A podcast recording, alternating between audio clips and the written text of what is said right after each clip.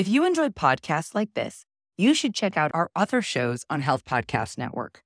For example, Beyond the Paper Gown, hosted by Dr. Mitzi Krockover, helps people think critically about women's health issues, encouraging them to question and explore the complexities of healthcare systems, scientific advancements, and societal norms. There's a really cool episode that you should check out called Midday Menopause App. And that's about how AI and sensor technology can provide personalized interventions to manage menopause symptoms effectively. Check out Beyond the Paper Gown on your favorite podcast platform or visit healthpodcastnetwork.com. I'm Dr. Tara, and this is Hopeful Hints, a podcast where you'll receive quick, hopeful hints on all things women's health and infertility. Here, you will find education, inspiration, and most importantly, find peace and empowerment as you walk through the next steps in your healthcare journey. Welcome to Hopeful Hints. I'm your host, Dr. Tara, and today we are continuing our discussion based on Gina, who you met in last week's episode. If you have not listened to it, please, please, please go back and listen. Her story, a medical journey and medical gaslighting will just blow your mind in itself, let alone just her story and how brave and vulnerable she was to come forward.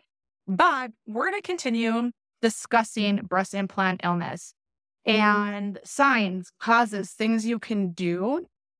I think we're going to see more of this coming forward. And maybe you aren't impacted by this, but I encourage you, please share this with somebody you know who may have breast augmentation and having some of the symptoms and things we're going to talk about. Simply hit share and just let them listen to this month's episode. So, Breast augmentation has been a very popular cosmetic procedure, and it really offers individuals the opportunity to help with their self esteem, as you heard Gina, after having children. It just helps with their body image and self esteem. We also know for breast cancer patients or genetic breast cancer patients where they opt to have mastectomies move forward with this. So it's a very dynamic reason for possibly getting that. And there's no judgment. I want to also put that out there. There's no judgment to women who have breast augmentations. I sometimes feel they tend to hide this or not talk about it. Or maybe as you're listening, like you're feeling some guilt feelings or some concerns like maybe I shouldn't have did this, or it was a different part of your life. You were in a different phase of your life when you decided to get them. I just want you to give yourself some love, give yourself some grace. There's no judgment with this. The point is, is now you're not feeling well, and this is a possible cause to consider for it. So, in the years, concerns have come to surface about breast implant illness. And we're going to talk about that more and help shine some light on it. That's what we want to do is just raise awareness, shine some light on this. So to begin, what is like, let's talk about what breast implant illness is. So it describes a collection of symptoms that some individuals, okay, keyword is some. Some of you are going to be walking around out there with zero. That's wonderful. And maybe it's down the road where you like get these. It could be 5, 10, 15, 20 years later, and you start to question this. So again, keep an open mind. Every body, B O D Y, is different, like I say, but these are just some symptoms that can, uh, can occur. And they range from vague discomfort to more severe and significant issues. So while the exact cause is debated, we do know for a fact that there's a growing number of patients and medical professionals that have been drawn attention to this topic and link between breast, impl- breast implants and various systemic health problems. So, the signs and symptoms, again, I wanted to say very widely from person to person. Within yourself, they might change, shift, or look different from year to year. Well, let's take a look at some of them. Fatigue, so, profound persistent tiredness that does not improve with rest, or you've had every test done in the book and they can't figure it out, or they tell you it's normal. Consider this joint and muscle pain. That may look like aching, stiffness, discomfort, muscle pain in joints. You heard Gina's story at the end, she could hardly walk up steps. And I've heard other stories of this as well. But think of general joint and muscle pain, cognitive issues. What that means is memory problems, can't focus, brain fog, that brain fog feeling, Skin rashes. Unexplained skin rashes, redness, itching comes and goes. Again, many of you have had this looked at, looked at, looked at by so many different providers. and they tell you everything's normal, or you get this like bizarre random diagnoses at Mayo Clinic and they put you on treatment for it and you still have these concerns, we need to come back to this diagnosis. In general, autoimmune like symptoms are a sign of this. Flare ups of autoimmune disorder. So perhaps you have autoimmune disorder and you know you have one and it's flaring, flaring, flaring. I can't explain why. Consider this hair loss, excessive hair shedding or thinning, digestive issues, bloating, constipation, diarrhea, just really any gastrointestinal issues. Perhaps you've been diagnosed with the most famous thing of IBS. Now, this is going to cross over. I want to put on here to a lot of these as I am discussing them overlap with my one of my favorite topics I'm passionate about, which is endometriosis. And can you have both? Yes. So, really working with somebody that is trained in the way such as I am to recognize and understand and believes in these to really help you decipher breathing difficulties, shortness of breath, a respiratory issues. that come and go, can't explain it. Mood changes, anxiety, depression, fluctuations with mood. Again, all these symptoms can be contributed to other underlying things, hormone imbalances, etc.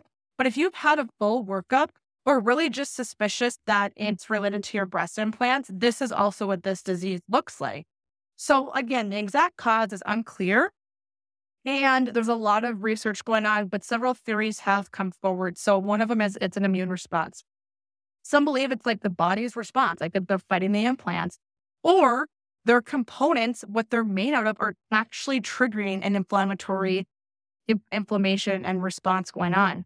The chemicals, as you heard Gina say, there's black box warning on these things. There's chemicals in them. There's no way around that. It is a foreign body in inside of you, and that in itself, silicone and certain chemicals can leach into your body and cause that the microbial imbalance. So implants can disrupt the natural balance of bacteria in your body, and that can lead to the immune system being activated. Your body's job is to protect you, and it sees that essentially as as foreign. There's genetic, but again, you heard Gina too. I'm going to go back to the encapsulation aspect of it. So it's very important to always keep in mind it's that encapsulation piece of it too that goes along when, with it. So breast implant illness is, is very complex, controversial, but that's what we like to talk about on hopeful hints and on my social. I am always raising awareness on things and while I'm stirring the pot in a very good way because I believe my patients. I've seen good things come when we do stir the pot on these things. And it just really want to open this door for careful consideration. And we need further research on this as well in the medical community. Many individuals with implants don't experience anything. But again, it's important for those that or maybe even considering getting them just to be aware of the potential risk because I don't feel they're talked about enough. And I'm sorry, but if I have to talk about the risk of you taking ibuprofen and Tylenol and other prescription meds, you should have been talked to about the potential risk of um, implants as well by having a breast augmentation procedure done. And it's not fair that you maybe didn't went into this and weren't told about it, or perhaps even to this day your surgeon is telling you that this is this is not true. Again, run flag, find a new surgeon right there is what I would say to that. So if you suspect that you're experiencing any of these, get an evaluation with someone who listens. It doesn't have to be necessarily, in my opinion, your plastic surgeon who did it. I have myself set referrals for patients to get this procedure done. Healthcare professionals in general should be able to help you with this referral if you even need one. Some insurance is required, some don't to get these this procedure, have a conversation with a professional who specializes in the procedure to remove them. And ultimately, the decision to undergo is up to you. And it's something that only you can decide at the end of the day, but really prioritizing your health, knowing that what if it is this? What if this could be that? And having them removed and feeling better, as you heard in Gina's story almost instantly, is worth the consultation itself. Thank you so much for listening to Hopeful Hints. If you enjoyed today's show, please head over and hit subscribe or leave a review for Hopeful Hints and Infertility Podcast. Thank you so much for listening, and we'll see you back here next week, Tuesday. If you enjoyed podcasts like this, you should check out our other shows on Health Podcast Network. For example, Beyond the Paper Gown, hosted by Dr. Mitzi Krockover, helps people think critically about women's health issues encouraging them to question and explore the complexities of healthcare systems, scientific advancements, and societal norms. There's a really cool episode that you should check out called Midday Menopause App. And that's about how AI and sensor technology can provide personalized interventions to manage menopause symptoms effectively.